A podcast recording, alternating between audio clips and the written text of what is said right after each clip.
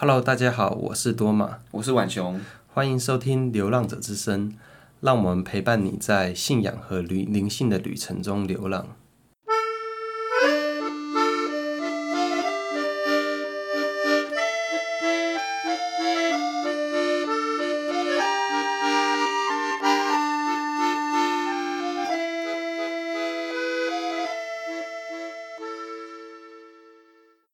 那这集是我们正式版之后的第一集嘛？嗯，那第一集我就想要来跟听众朋友们聊聊一个比较特别的主题，嗯，就是我想要跟大家聊聊我自己的信仰之旅。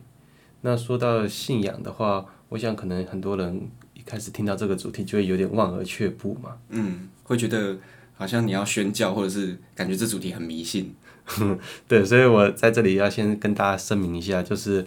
我在这里呢，只是想要单纯分享我自己的一些经历。嗯、那我虽然是基督徒，但是我到后来其实也是有点非典型的基督徒，嗯，所以我想应该是不会跟大家传教的这样子。好，事前声明就对了。嗯嗯，对对对。嗯、那我之所以会想要在节目上面跟大家谈谈我自己在宗教信仰上面的旅程，而且是在第一集就谈这个主题，我觉得是因为这跟我们做节目的一个呃动机，我觉得有有关系。怎么说？我觉得我自己就是在。追寻生命意义的这个过程当中，出现了一些不同的小插曲之后，我才会重新静下心来想说，诶，说不定可以跟大家一起来分享我们自己的一些生命旅程当中的流浪经验。嗯，那之所以会是流浪经验呢，就变成说不是那么的顺畅，但是当中好像就是在这些曲曲折折当中有些体悟的，所以这也可能是我。想要找浣熊一起来录制本节目的其中一个动机吧。嗯嗯嗯，所以其实信仰在你的生命经验当中占了一个很重要的地位。嗯，在以往的生命当中，而且我觉得在以后可能也会是。哦，好。那在教会当中，我们其实就会有一个术语，是在讲说一个人是第一代的基督徒，或是第二代的基督徒。这意思呢，就是在分说，诶，你到底是。爸爸妈妈所传承下来的信仰，还是你自己相信的？所以第一代基督徒指的就是你是自己相信的，而第二代基督徒则是指说你是从爸爸妈妈或阿公阿妈，或甚至从好几代之前传承下来这个信仰的，也就都叫做第二代基督徒这样子。那我觉得我自己比较特别的是，我有时候会称我自己为第一点五代的基督徒，嗯，因为我爸爸不是基督徒，然后我妈妈是，就变成说我两边的家庭的环境背景是不同的，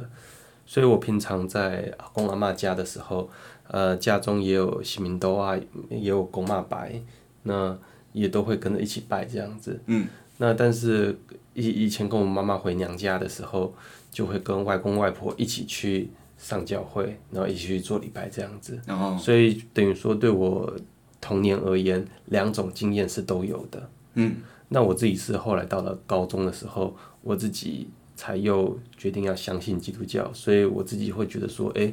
我又有自己决定的时候，然后我又有好像一点点从小传承的那种感觉，所以我就会觉得我自己好像是混合型的，所以我也是属于那种。国小三年级就去教会的组织学，然后去到了国中之后就觉得哇，教会好无聊，就开就开始没有去教会了。嗯，然后才到了高中的时候，我记得当时国中没有去教会之后，教会的老师每年的圣诞节跟复活节都会寄卡片到我们家来，然后跟跟我们讲说，哎，我们很想你呀，快欢迎赶快回来呀，哎，记得来参加圣诞活动啊。然后其实我们的压力都蛮大的。哦，这样。对，然后后来到了高中的时候，嗯，主日学老师就跟我讲说，哎，你们高中学校有团契耶，那你去参加团契的话，我就不要求你来参加教会的活动。然后我就说，嗯，这个交换条件好像不错，所以我后来就想说，嗯，那不然我去参加学校的团契好了，这样子他们你很好被说服，他们就不会来一直要我参加教会活动了，这样子。哦哦。对，所以我后来在高中的时候就去参加学校团契了。那我自己在参加学校团契的时候，我觉得跟教会的那个氛围就有点不太一样。教会是那种，呃，有很多亲戚的那种氛围嘛，嗯，然后大家也从小看你长大，所以你在对后来对圣经或者信仰一有一些质疑的时候，那些叔叔伯伯们也都会觉得说啊，就是这样子啊，就是这样啊，小孩想这么多做什么？就很容易有这种感觉。就是教会的那些长辈其实比较少交流到呃神学嘛，算神学嘛，就是他们比较少去探讨这些比较深的问题，是不是？然后感觉就只是在办活动。嗯，我这样讲好了。我觉得世代的差异是在任何团体当中都有的，所以你即使是在一个基督教的团体当中，也是会有很明显的世代差异。嗯，譬如说在教会的话，长辈们通常会讲说：“我虽然看不懂圣经，但是我每天早上都会看，我看了之后就会觉得很蒙福，然后就会觉得，呃，每天早上的力量就来了。”然后我还会鼓励我的下属，我会把我的那个金句小卡写在那个小纸条上面，然后给我的下属，然后鼓励他，就说这是神的话，希望可以带给你你一天的活力，大概大概像这样。所以你当时就已经对这样子的现象不以为意了吗？呃，这不是我们世代的文化呀，就是我们不会觉得说，呃，这是这个东西是心灵鸡汤，或者一定要是精神食粮，而是我会想要去探讨说这些。圣经经文当中背后可能是代表着什么含义，或者是它其实是什么样的一个世界观，会怎么样子影影响我们的世界？嗯，所以团契其实有满足你这方面的需求。对，因为团契的氛围就比较是一位辅导去带各个高中生们，我们在讨论圣经当中的经文，然后我们也一起查经，一就是一起查圣经。然后一段一段的去讨论说，诶，那这一段的历史背景可能是什么？然后这一段可能有哪哪些地方是有些人觉得，诶，这里其实解释起来怪怪的，需要再更多解释这样子。所以团契是你要不要简单介绍一下团契啊？因为教会一定是一个礼拜去一次嘛，那团契他的人大概有多少？那你们聚会时间大概是频率？然后活动内容大概都是什么这样？哦，对，我没有讲到团契的。对啊，我完全不知道。嗯，那团契的英文叫做 fellowship。嗯，那英文当中的 fellow 就是指伙伴的意思。嗯，而 fellowship 指的就是有伙伴们一起去探索信仰的群体。嗯，所以他后来就被广泛的去指称所有基督教的群体。那像是在学校的团契或者教会里面也可以有。松年的团契呀，青少年的团契呀，妇女的团契，也就是说，你特定主题或特定人群所组成的群体，就可以叫做团契。这是从早期就已经有这样子了，还是说只有台湾或者说亚洲地区才会有这样子的基督教才会这样子？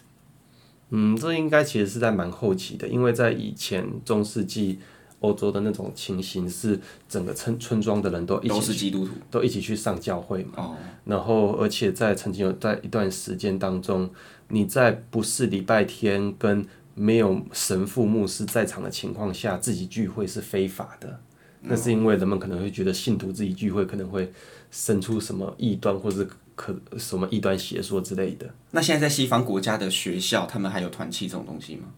有啊，还是有。那团契的话，它就是从西方发起的，oh. 就是到发展到后来的时候，平信徒运动越来越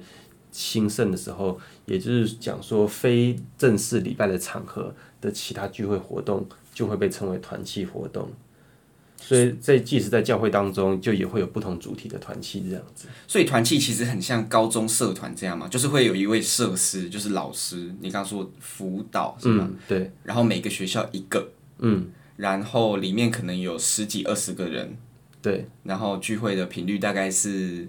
一个礼拜一次。然后参加的活动大概都有哪些？你们你说除了查经，然后呢？讨论？可能我们会有查经，或者是我们自己会有像学校会有圣诞节报佳音的活动。然后我会自制小传单，然后邀请同学来参加活动。哦，就是特定节日的活动。会邀请他们来参加活动，然后演戏给他们看。哦哇！或者是到育幼院，或者是到老老人院或一些社福机构去帮忙，然后去换那个服务时数这样子。我我现在的老师有一个也是基督徒，他就有在脸书上 po 文，他就说。去医院帮忙，然后有没有同学可以一起去？这样。嗯嗯嗯嗯。题外话，稍微提到而已。嗯。所以我高中的那段期间，我觉得在团契当中，就在一个比较友善跟一个比较可以互相讨论的氛围当中，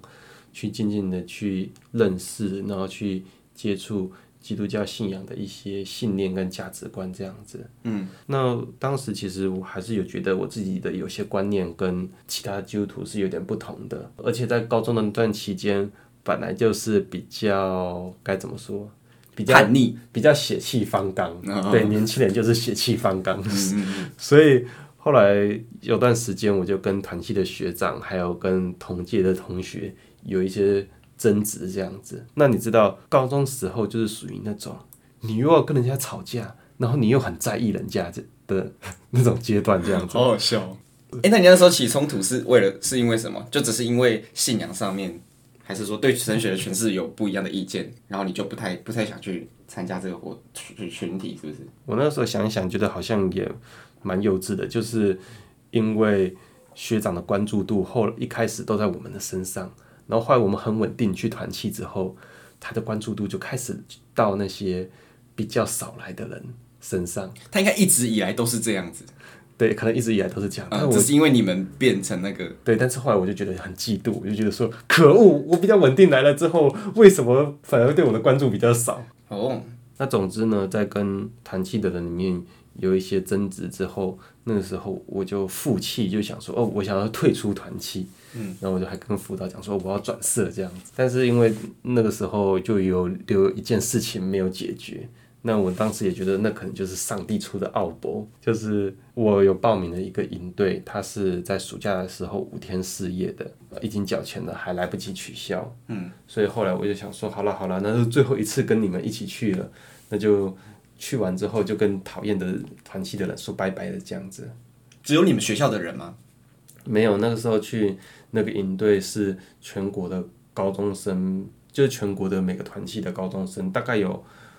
呃，六百到八百人这么多吧，全国，所以就算中南部的也都上来。嗯，还有人是从金门还澎湖坐飞机来的。哦，真的哦，对，信仰的力量。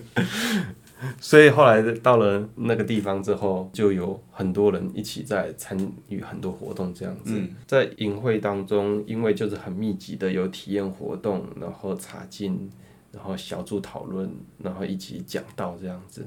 那我觉得在那段期间，因为我也是处于人生的一个转换时期，是属于高一到高二，我要换班，然后要选组，所以对未来会比较迷茫吗？一方面是这样子，然后另外一方面也是意识到奇怪，为什么自己在高一这一年跟团契的人经营的感情，我竟然自己就会把它糟蹋掉。所以我觉得我那时候也很在意的是，我自己以后还能不能跟大家。能够维持良好的人际关系这个议题，嗯，有可能比我自己主要是这一点，对，对，有可能比未来的那个课业我还要更在意这样子，嗯，那后来在营会当中的体验活动，它有一个其中一个体验活动，我至今都还是很印象深刻，嗯，我们就是先被带到一个教室当中，然后我们就先查经文，然后经文就写到说，哎，什么东西是罪，什么东西是罪这样子。然后后来关主就发下小纸条，让我们每个人在纸条上面写下我们自己曾经有犯过什么罪，是圣经当中讲的罪这样子。我记得我那个时候好像写的是，呃，嫉妒，然后说谎，然后骄傲吧，嗯，大概是这几个，嗯，我具体的事迹我有点忘记了，但是大概是这样的一个方向。然后写完小纸条之后，我们就会把小纸条卷起来，然后放在一个小玻璃瓶。就是那种装沙子的那种小，哦，就是软木塞塞住的，对对对，那种。小玻璃瓶里面，嗯、然后把那个玻璃瓶放在一个铁链上面，就是可以挂在脖子上的那一种，那种粗细大小。呃，没有，是很粗的，就是很粗的，就是那一一一那个钢条一条一条一条串在一起的。哦哦哦，对，然后我们就把那我们的醉的那个瓶子，然后把它绑在铁链上面。嗯，然后那个就把那个罪的锁链挂在脖子上，嗯，然后我们就一组一组的人出去到外面去，然后去背十字架，然后那个十字架大概嗯、呃、一公尺高吧，嗯，就是比真人还要再矮一点，但是因为它是实木的，所以其实蛮重的，很重这样子。嗯、对，我们就每个人轮流背，然后背到一个地方之后，我们就把十字架插在地上，然后把每个人的罪的锁链都把它。挂在十字架上面，然后我们就跪在十字架面前祈祷，然后这是象征着，就是耶稣基督他透过十字架的宝血赦免了我们的罪的这个仪式的过程，这样子。所以，所以那个那个营队的活动，其实大部分都是这种性质的。那是第二天呐、啊，也就是说，它是一个从罪恶到释放的那个高潮。那再来之后会有其他的体验活动，所以里面很多哦，那会有人哭吗？很多人哭啊，就是就是这个活动，我就讲这个活动就好。就这个活动的话，很多人在把醉的锁链挂上十字架的时候，然后就开始感动的哭，或者羞愧的哭，就觉得说：哦，为什么我竟然害耶稣被钉在十字架上？或者是呃，张起祷告的时候就觉得很感动，觉得哦，为耶稣为什么耶稣竟然为了我牺牲？哇，这是我很难想象的事情，很难想象是吧？嗯、那那去参加那种营队活动的都是都是基督徒吗？可能有四成的或三成的人，他们不是基督徒。那非信徒他们也会因为在活动里面因为感动哭吗？他们会参加这个营会，一定就是之前已经有参加过团契活动，然后对于类似的信仰活动其实是不排斥的。哦。然后他自己可能也在探索的过程当中，也在找他生命的价值的时候，就来参加这个活动。他告诉你说：“诶，我们生命的意义是，我们要一起接受耶稣的救恩，然后让他做我们生命当中的主跟救主。”那我觉得对很多人来讲，他在寻找生命意义过程当中，或许就会接受这样的叙事，这样子。好，那回到这活动，那这活动带给你什么怎样的转转变？我当时后来就会觉得说，诶，这个东西好像很真实，就是圣经当中所讲的罪，真的就是在我身上发生了，而且他真的都把我的生命搞得一团糟。嗯，对我当时而言，我跟社团的学长还有同学相处不好，这就是生命当中已经一团糟了。嗯，对，所以我后来就会觉得说。那我之后升上高二之后，难道我要重复这样子的循环吗？就是我又进到一个社团当中，然后又跟人家吵架，然后又进到这个循环，所以我就会觉得说，诶，那可能破解这个循环的方式就是，我必须要不再这么的掌管我自己的生命，我必须要放手，呃，放手的方式就是让耶稣来掌管我的生命。这是什么意思？嗯，像怎么样？就像是我们在。后来第三天晚上的时候，有一个叫做主权交托。嗯、主权交托就是我们会写一个小卡，写说我们愿意把我们生命的主权交给耶稣。那以后呢，我们要做什么事情的时候，都要按照圣经上面上帝的旨意去做，而不是按照我们自己的私意去做。我是说，你下了这样子的决心之后，那你实际上的作为有什么样的质的转变呢、啊？我自己实际上的作为就是，我后来从营队回去之后，我就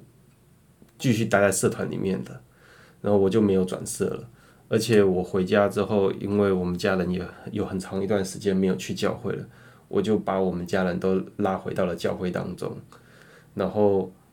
在团契里面很热心的参加活动啊，然后跟同学传福音呐、啊。哦哇哇，这个活动真的影响很深呢。嗯嗯。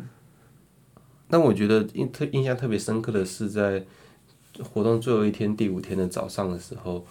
呃，当时所有的辅导群就一起在台上唱一首歌，叫做《神对你的一生有计划》。嗯，那里面的歌词就有提到说，我们一生小小的故事都会出现在上帝他的故事里，所以对我当时的感觉，我会觉得说，诶，我自己。的一个生命当中的小小故事，我找不到意义，我也不知道说，诶，我的生命故事会往好的还是坏的方向前进。但是我会觉得说，我们在场这么多人，六七八百人，我们当中的生命都在上帝的整个很大的故事里面，然后一起往一个好的方向前进。我就让我觉得说，我的生命跟他人有连接，而且让我觉得我的生命有一个终极的意义，这样子。嗯，我会觉得说，这个意义是超越我现在我自己想要做什么，而会觉得说，我不论做什么，都有一个，都有一位上帝，他愿意帮助我，然后愿意引导我，让我知道说该怎么做才是对的，怎么做才是错的。嗯，那这让让我觉得我的人生有了一个很明确的方向感。那这个在我之后也一直，我觉得这也好像是一个团契的情节，在我生命当中的延续。也就是说，我的生命可以借着上帝的爱去融入了一个团体，而不再只是自己很自私的感受而已，就变成说我可以学会去容忍，然后学会去让步，然后学会做原本不敢做的事情。因为你知道，要高中生上台讲话，或者是去跟同学拿传单说：“诶，你星期你星期天的时候想不想来听听看？”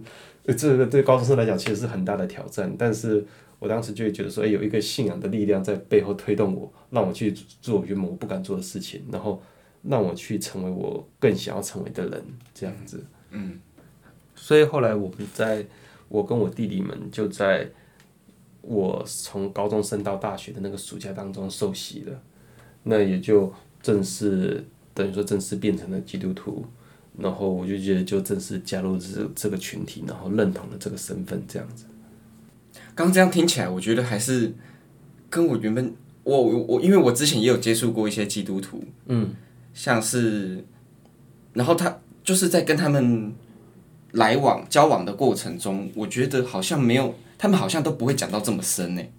就是因为我之前我我有一个好朋友，他是就是刚刚那位进信会的，嗯，然后因为我们国中是同班同学嘛，然后也都很好很要好，后来我们高中也是同样的学校，但是不同班，嗯。嗯，那那时候高中之后我就有去他们教会学打鼓，他那时候叫那叫服饰吧，嗯嗯，就是他们会呃需要。唱诗歌，对，然后会有伴奏，会有钢琴，会有爵士鼓，然后吉他，嗯，对，那就是有一些活动会需要有人伴奏，然后他们那时候有开一个鼓班，然后他就问我要不要去，然后学费很便宜，但是代价就是你要去帮忙，你学会了之后你要去帮忙他们伴奏，这样，嗯，很常见的传教手法。对，那我觉得哦，好啊，可以啊，我可以学会一个一个乐器，那我我对音乐本身也蛮有兴趣，那我觉得哦还不错，好，那我去，嗯，然后。在里面，嗯，他们通常不会对对于信仰这方面，他们通常不会讲到这么深，嗯，就是感觉大家都是玩乐性质啊，然后可能是因为我我也不本身不是基督徒，所以他们也不太敢跟我讲的太深了。老实说，这有可能就是教会跟学校团契的一个差别吧。哦，我高高一的时候，因为那时候各个社团都会到各个班去宣传嘛，嗯，团契也有来，那那他那时候就说。哦，我们有点心零食，然后我们会玩团康活动、团康游戏。我那时候还不排斥 团康游戏，所以我觉得，哦，那是什么团契？去去看看，因为我完全不知道那是基督教的东西。哦，所以你有被宣传去去过？我有，我有去过。然后也也有一些就是完全不是对基督信仰完全不熟悉的同学，也有一起去。嗯。然后他那时候就是一个人，他就一约定一个时间到学校某一个地方，好，大家集合差不多了，然后就。带到学校附近的一个可能是他们的教会的活动场所之类的，然后就真的就只是玩团康，嗯，对，然后最后还要分享，就是哎，你们今天那这样玩下来，你们有没有觉得？呃，我们这边还不错，或者是以后还想要参加什么活动，然后有什么心得想分享，然后大家都很错愕，每个人都是哎，为什么为什么突然就这么感性，然后好难招架这样子，嗯，然后其实后来就没有再去，就那一次，然后大家就再也不去了，因为真的是太那种感性会让你感到非常的尴尬哦，对，他，团契这部分是这样子，我自己也有感感受到，就是其实我在团契当中是学到蛮多东西的了。其中包括其中一点就是分享自己的感受，团契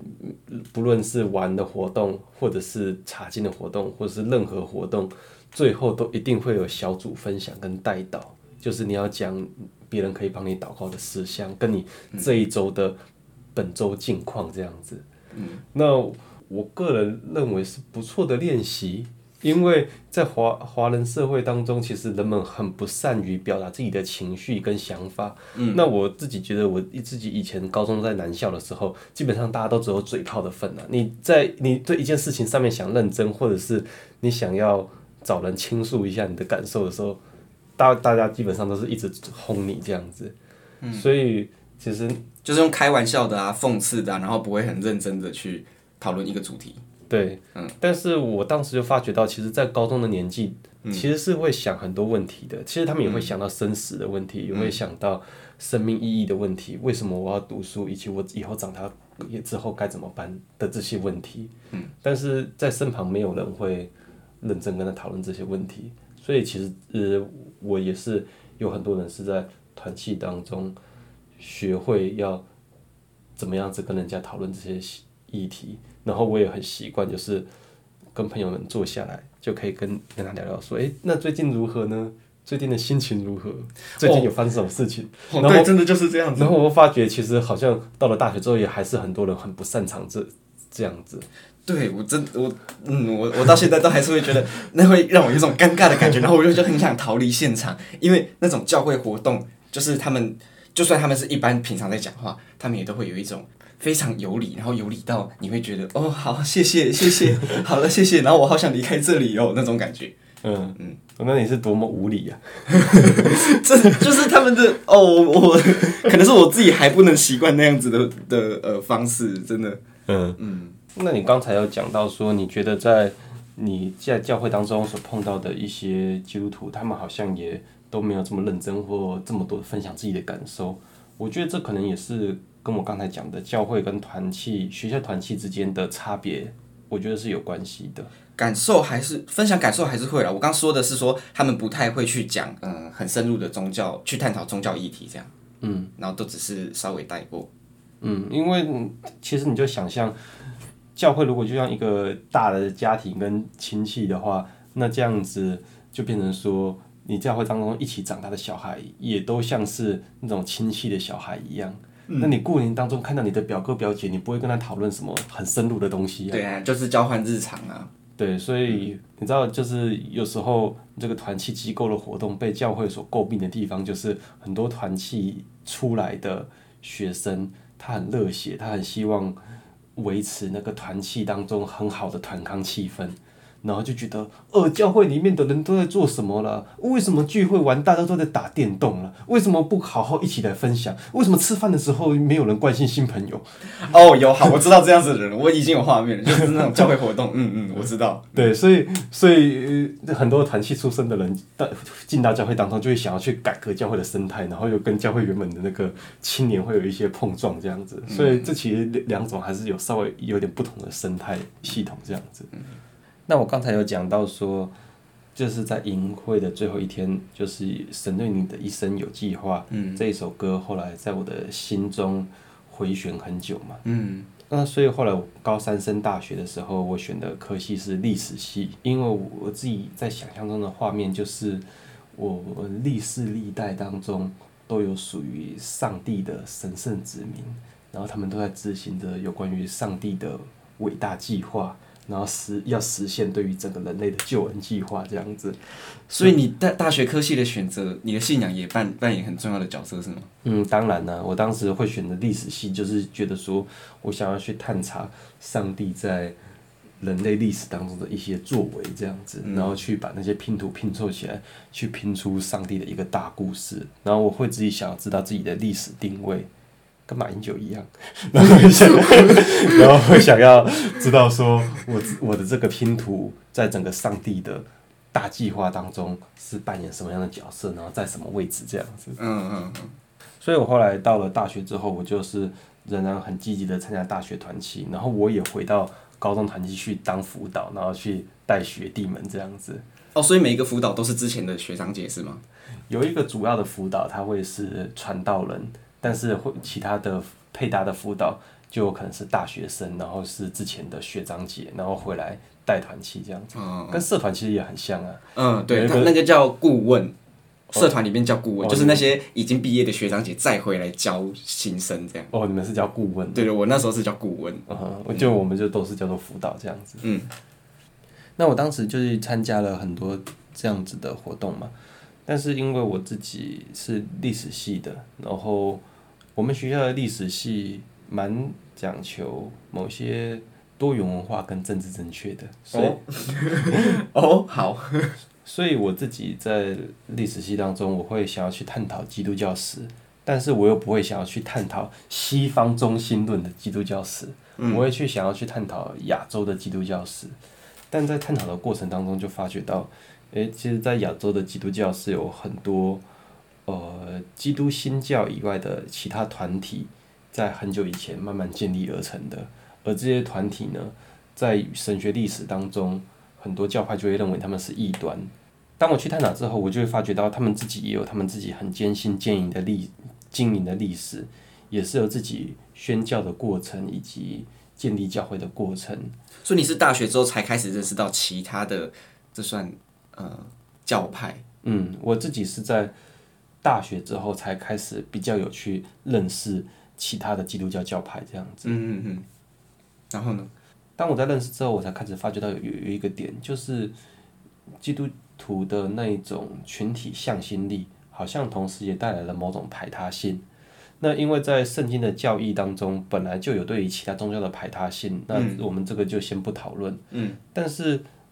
在历史当中，因为很多神学争议所分裂的群体，后来就又有所谓的宗派主义，就是每个宗派也都觉得自己才是对的，然后其他的宗派。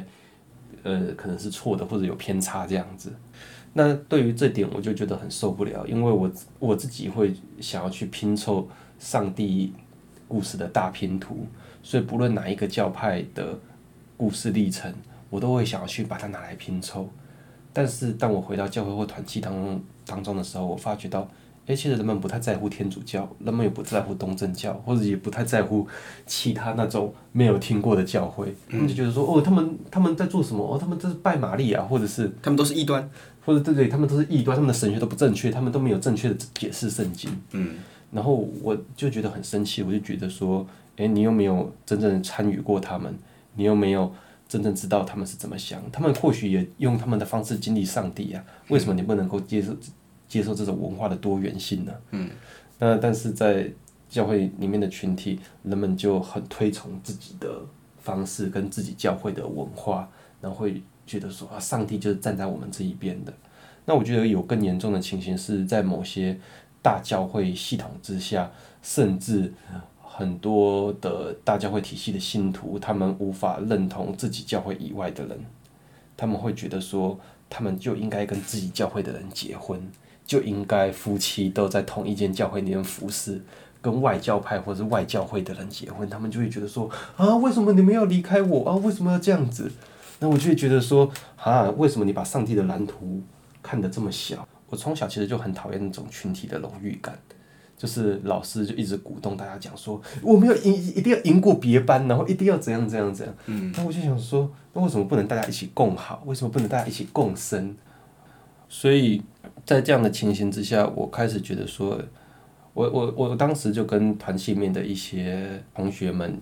想要去推广说，哎，我们希望教会之间可以有更多的合一跟合作，然后让我们去看到一个更大的普世的教会观，那我们看到的是不同的语言、不同的种族、不同的国家、不同的教派，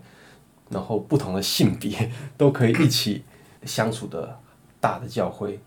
但是。在教会当中，大部分的人其实是比较关心自己的群体所发生的事情。嗯，那我后来，我当时的志愿就会觉得说，我在大学毕业之后，我会想要去念神学院，然后我会想要成为教会历史学家跟神学家，然后去改变基督教的这种生态，然后希望说让基督教变成一个可以比较宽容，而且可以比较团结的一个信仰，这样子。嗯。所以我就带着这样的理想，后来在大学毕业之后，那我进到了神学院当中学习，然后也到教会实习。但是我就开始发觉到说，诶，这好像跟我的预期有一点不同。其中一方面，我觉得是因为我一开始理想抱持的太高了，然后希望说可以改变这样的一个生态。但是一个菜鸟，你刚进到诶社会或者刚进到一个群体当中的时候，其实你很难改变它的生态。你要做的事情是，你可能要先学会去适应那个生态，嗯，然后甚至变成跟他们一样的人，嗯，然后你才能够渐渐的爬上权力体系，然后渐渐的才能设法去改变它的生态。听起来好像什么宫廷剧哦。呃，我想在社会各个地方阶层可能都是这样子吧。如果你是要进到媒体界，或进到教育界，或者是进到的确是政治界，你想要改变一些生态的时候，你好像都要先变成他们的形状，然后才能够进到权力的高位，然后才能够去做某些事情。但我想在这样的过程中，你可能本来就很容易，人可能本来就很容易失去初衷吧。嗯，那我我自己在这个过程当中，我觉得我跟就跟体系好像有。蛮多碰撞跟冲突的。那我后来就觉得我自己好像不一定不太适合做这样的事情，就是我并不适合成为牧师，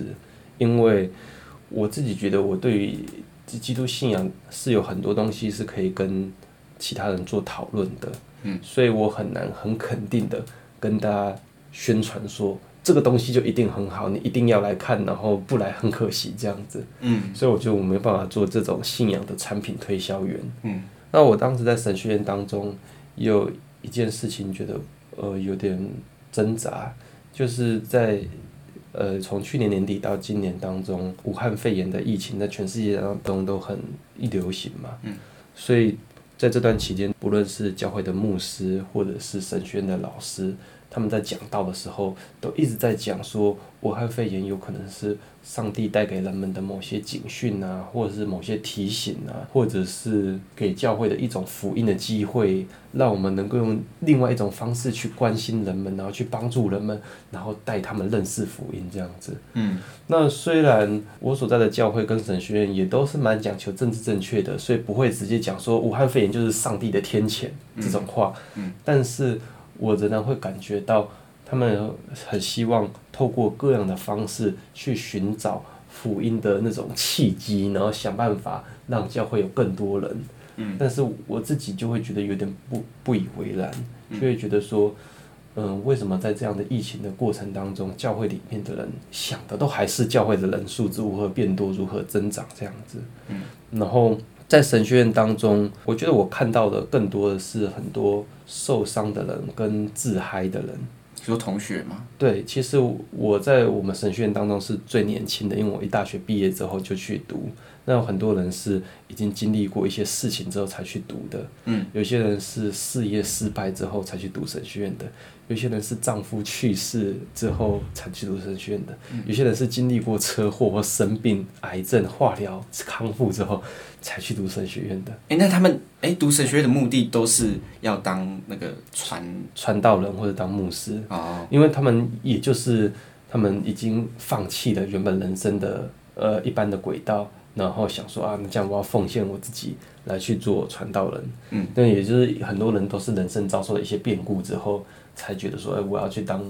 传道人这样子。那他们的故事有带给你什么启发？我觉得就很像是那个很多人看破红尘，然后去出家这样子。嗯。那所以当他们在呃在分享自己的生命经验，或者在很多一些诗歌分享会当中开始讲自己的人生，然后不断的讲同样的故事，然后在哭的时候，我就会觉得说，他好像仍然被某些情绪给困住。他其实没有走出伤痛。我觉得好像变成说他是透过宗教信仰的方式来去转换他的伤痛，变成另外一种能量。嗯，但是我会觉得他好像，我觉得很多人好像还是没有跟他自己生命当中的某些伤痛和解。嗯，以至于他会用另外一种方式来去转移自己的注意力或表达出来。嗯，所以很多人为什么会去参加那种很激动的？呃，特会或者是一些神机活动的聚会，他们可能是婚姻破裂，或是子女不知道如何管教，或是生命当中碰到很多困难，他希望用某种方式去转换他生命当中的注意力，然后去想办法找到一个出口，就是有一种呃，纵使世界上各种地方都很不好，但是上帝仍然是爱我的那种感觉。我觉得很多很多人其实是。会想要去找出，会从信仰当中去找到这样的一种自我肯定的。对不起，我想到慈孤观音。哦，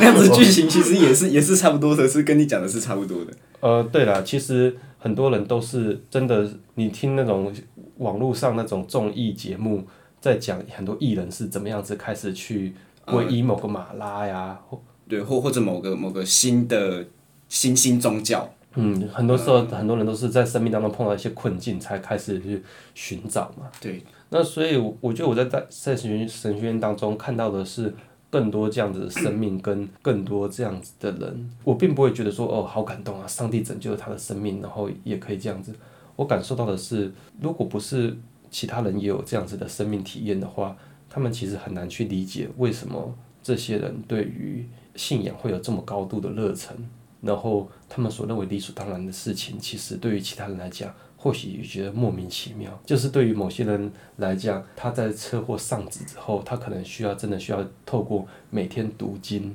来去找到一种安慰。嗯。对于对于另外一些其他上班族来讲，你跟我讲说我要每天读经，我就觉得很奇怪啊，为什么我要做这样的事情？但是那种很热心的人，又会把自己的宗教情绪加注在别人身上，认为别人也有这样子的宗教义务。如果你没有好好遵守的话，你就是不够爱上帝，你没有体会到那个上帝。对你那么强烈的爱，这样子。我高中去那个教会，去朋友的那个教会里面的人，好像也真的都是生命当中有一些伤口的，嗯，可能是单亲，或者说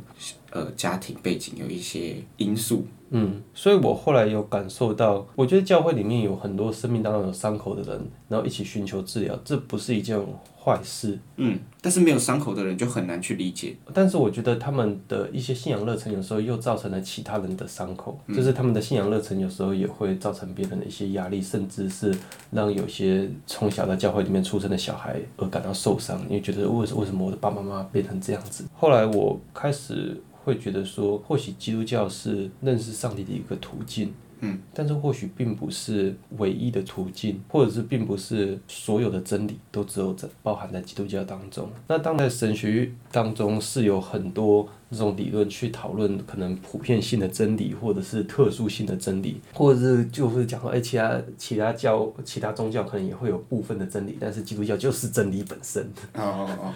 所以我自己后来会越越来越觉得，其实人们的生命经历是是可以用各样更不同的角度来去审视的。那也就是说，我在看了其他宗教信仰的人的一些生命历程，以及我在大学的时候为了追求政治正确，我也去参加很多其他宗教的一些活动，去认识他们之后，其实其实也发觉到说，并不是只有这群人他们。特别的想要去追求生命当中的某些东西，其他人也有，有也其他团体也用不同的方式，但是只不过这群人相信只有自己是对的，嗯，那这点是让我觉得我后来一直在思考的问题，嗯，我会觉得说，或许你可以宣称你掌握了某些上帝的真理，但是你很难去否认说，在你以外完全没有任何真理存在，嗯，或者是完全没有任何。拯救的可能性存在。我后来对于其他宗教的呃互相相处开始有一些兴趣之后，我在神学院当中就开始去读了很多宗教对话的作家的书籍。在那些书籍当中，有很多不同的作家就同样提出了一个疑问，就是问说，在一神教，也就是犹太教、基督教跟伊斯兰教的观念当中的上帝，我们认为这位上帝是。全能全知是超乎人类的能力的，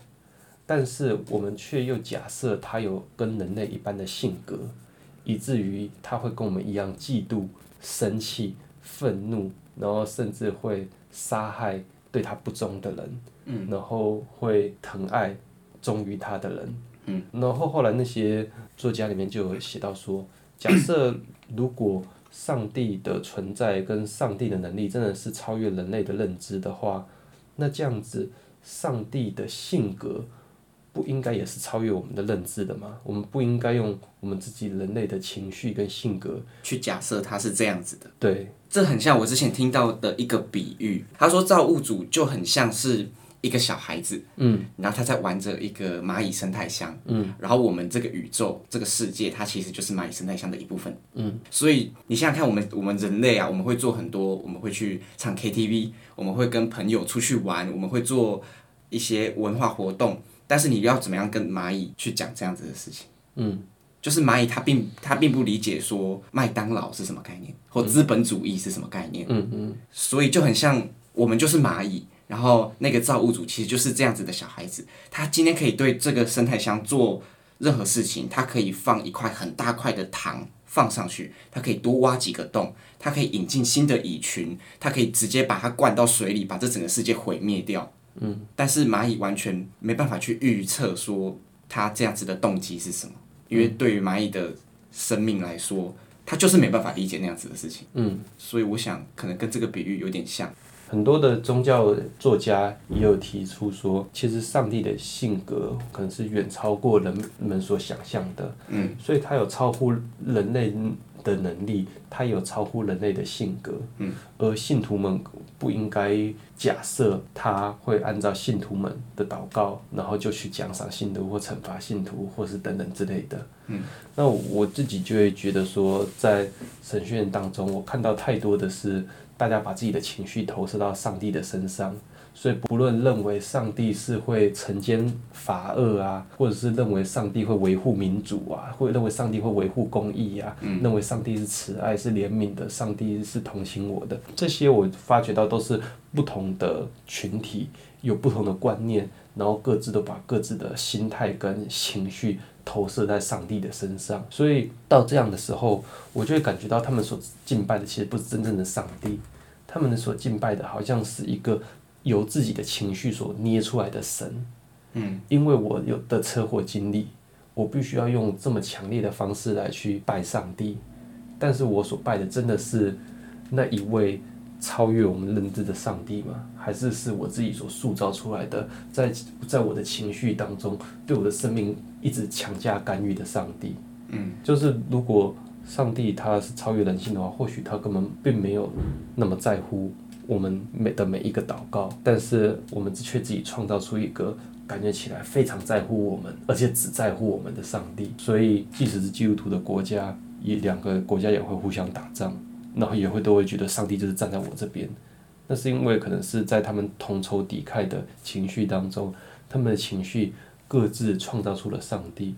而这样的上帝却不是属于全宇宙的，而只是专属于我们自己的。那一直后来呢，我就从神学院当中休学了。这过程当中，当然有很多曲折在当中。那中间有一度，我也觉得好像我自己已经什么都没办法相信了。那我这时候也才能够理解，诶，我身旁的某些人，他们离开教会时候的想法跟原因可能是什么。但是我后来觉得，我获得了更多方面去认识上帝的自由。那在经过一阵子的混乱跟统整之后，我仍然会觉得我是信仰上帝的，正如同我从小以来一直都是这样子。但是我现在会觉得我的信仰其实是有很多种层次的，不是只有一种单一的价值观。那你现在有这样认知之后，你现在是怎么看？所以我会觉得说，现在我会有一个不可知论的前提，就是我们不应该有哪一个。团体或宗教去宣称我们能够掌握上帝的全部，那你会觉得我们永远都没办法理解他的所作所为吗？他的动机、行为动机，然后你就会觉得，呃，就好，那就算了，放弃信仰。但是我会觉得说，就是上帝的本体是我们不可知的，但是上帝的表象却是我们能够触及到的，就是因为在基督教的理论当中有所谓的道成肉身嘛。那我的意思就是说。我仍然觉得，基督教提到说了，上帝在历史当中的确曾经纡尊降卑，用某些方式跟人类接触，而他期待的是整个世界都在他的爱里面互相好好的生存，但是他并不是只是在某个族群当中说话而已，嗯所以他可能在历史当中有在某个某些时机点说话。而我也会觉得，其他宗教或许也是上帝试图表露自己，或者是人类试图找上帝的时候所留下来的一些痕迹。嗯，所以我觉得我现在会更倾向于某某种宗教多元主义。嗯，就我仍然认同我的基督徒的身份，但是我会相信，在其他宗教当中，我也能够从不同的途径去找到真理，或是认识他们那些人群的生命。嗯。然后，从而去认识我以前有可能完全不认识的上帝的某个面相，这样子。嗯，对。那毕竟神学就是要去认识那一位不可认识的，然后要去用言语表达无法用言语表达的。嗯，对。所以神学本来就是一个这样子的不可能达成的任务。好哲学，形而上的感觉。对，但但是人们却。仍然期望在这个过程当中不断的去接近，然后去达到近似值。嗯嗯，好，那目前这样听起来，我觉得我可以，我可以再继续用蚂蚁这个蚂蚁神探箱这个东西做比喻吗？可以啊。嗯，因为就像你说的嘛，假设真的有一个造物主的话，他是我现在目前的想法是，我们没办法去理解他的所作所为，他的行为动机，所以对我来说，宗教其实比较像是不同蚁群他们自己的文化特质。嗯，宗教它它是一个文化的其中一个面向。嗯，那因为我并没有有一个前提假设是说有一位神，然后。其他人的呃各种宗教是去诠释他的方式，或者说认识他的一个一个途径。我只会觉得它是一个文化现象。嗯，那我觉得认识其他蚁群的文化现象，其实就是认识这整个生态箱。所以你也会觉得说，认识其他宗教文化，其实就是认识整个人类的文化的一种方式。对，认识世界，就是他们他们有不同的观点，我觉得可以去可以去欣赏，可以去学习。好，欣赏可能比较难，但是你要先从学习开始。嗯，因为我并没有前提假设是说有一位生态箱之外的存在。嗯，我只能说我不知道，我不知道它存不存在。嗯嗯嗯。那目前我能看到的其他蚁群的现象，其实并不能直接的说是那位存在的一种诠释方式。嗯，对，所以这样算是不可知论吗？或者你也可以算是某种宗教多元主义吧。嗯，可以算是吧。你说宗教多元主义其实还有分，对不对？嗯，宗教多元主义其实也还有分，就是你是比较欣赏宗教文化的呢，还是你真的认为所有的神都是真的呢？还是你只承认一位神，但是你觉得其他的也是 OK，或者是你觉得他他其他宗教也都是一同一位神部分的真理表现呢？对，所以它其实是它其实是有很多不同的标签都被纳在宗教多元主义的这个标签之下的。诶，那泛神论是什么东西？泛神论指的是他认为说整个世界，我知道是他好像是统一的。嗯，他说神就是自然现象的意思吗？就是荷兰的哲学家斯宾诺莎，他有对于泛神论下了一个最精辟的注解。对，最精辟的定义，就是他讲说神即世界，世界即神。但是，一般的基督信仰也是这样，不是吗？没有，在一般的一神论信仰当中，神是大过世界的。所以世界的万物是没有神性的，所以你不可以崇拜偶像，不可以去崇拜世界上任何有形象的东西。但是泛神论会认为万物都是有神性的，你跟我还有大自然的一切所有的东西都有神性在其中。所以他泛神论者会怎么样看待不同的宗教仪式或者宗教信仰？泛神论的话，你可以同样认为所有的宗教也都有都是神的一部分体现。但你也可以更自然主义一点，你就会认为说，整个大自然的一切也都是神的一部分，所以你可以去崇拜大自然当中的各种东西。所以泛神论其实也是一神论。泛神论，它是一神论的一种。泛神论其实是一神论的某种延伸。嗯，因为它所提倡的也是神跟整个世界是统一的，是一体的。嗯，然后只有一位神。这样，只有一个存在，哦、就是一个超乎的存在，就是、就是全部，哦，就是整个世界也都是同一个。我觉得我自己的结论或我自己的一些观点，或许还是没有办法表述的很好，但是我能够推荐给大家一个作家的作品，那他叫做雷萨阿斯兰，嗯、那他是一位伊朗裔的美籍宗教学家，嗯、那他从小呢，为了躲避伊斯兰革命，跟父母一起逃到了美国。他在中学的时候，他为了要更加融入美国的中学生文化，他当时的想法就是美国就是基督教，所以他就觉得说，我只要信了基督教，我就可以加入美国文化，对，就可以加入我美国文化，我可以变成架杠的美国人这样子。嗯、所以他后来也是在参加学校团契，然后参加萤火晚会的营队的时候，相信了基督教。嗯，那后来他大学的时候是。读宗教系的，他们在看某些圣经的文献的时候，他自己开始觉得圣经当中好像有某些地方是不太符合历史事实的，所以他大学的时候就又回到他自己原本小时候的伊斯兰信仰当中。但是等到他后来在变成学者的时候，他后来又采取了更宽广的看法。然后变成伊斯兰当中比较自由的一个教派，就是苏菲派。嗯，他后来变成一个苏菲派的学者。是旋转舞那个吗？对，就是旋转舞的那个。哦哦哦。但因为苏菲派他已经很接近泛神论的主张了。嗯，就认为说，哎、欸，其实万有都是神的一种体现，这样子。嗯，对，所以他后来有提到说，他自己会觉得泛神论看他跟他自己所持的宗教多元主义，他仍然是一神论的其中一种范畴跟一个自然的延伸。他并不觉得他有脱离了穆斯林的身份，那他就仍然带着这样子一个身份去认识他。世界万物的其他东西，那他会觉得说，万物都是他值得去尊敬的，而各种的人类文化现象跟自然现象也都是他值得去尊敬的，他会如同尊敬神一般去尊敬他他们，嗯，而且他最后也提到说，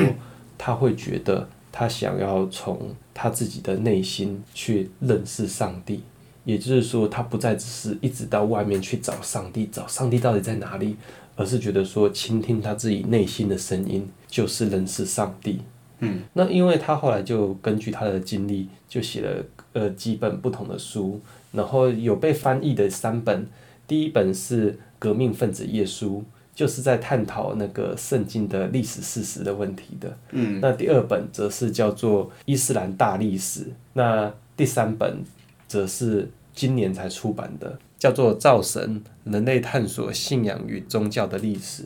那在这三本书当中，其实就好像他自己人生的三个阶段，就他从一个基督徒回到变成穆斯林，到后来他成为了一个具有泛神论倾向的穆斯林学者。嗯，所以我自己觉得我的人生路径好像在某些地方跟他有点像，然后他也是我蛮欣赏的一位作家。那有机会的话，大家可以去读读他的作品，或许当中也会有一些不同的心得想法这样子。所以我就会觉得说，哎，我虽然现在抱持一个更宽广的宗教的观点，但是我仍然会觉得我自己是一个基督徒的身份，我也会觉得这是我生命当中很重要的一个身份。嗯，但是我也会仍然想办法去欣赏或者去尝试各种不同，我觉得可以认识上帝跟真理的方式。然后在各个地方去流浪，然后想办法去更加的认识圣真理，这样子。嗯，好，那我们今天的分享就到这里。嗯，呃，我真的很像是在讲那个团契的结束。好，我们那我们今天的分享就到这里。那我等等一下结束祷告的时候呢，怎么样？嗯，好，那我们今天就先先到这里喽。大家拜拜，拜拜。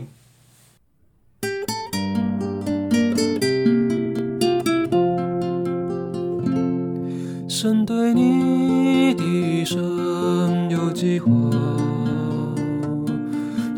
花要彰显他荣耀。我们的生命不是偶然，所有人事物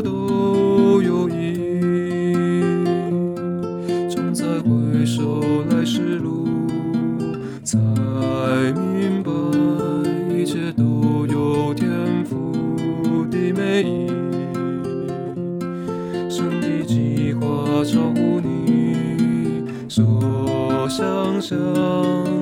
手指天赋精心的设计，要留心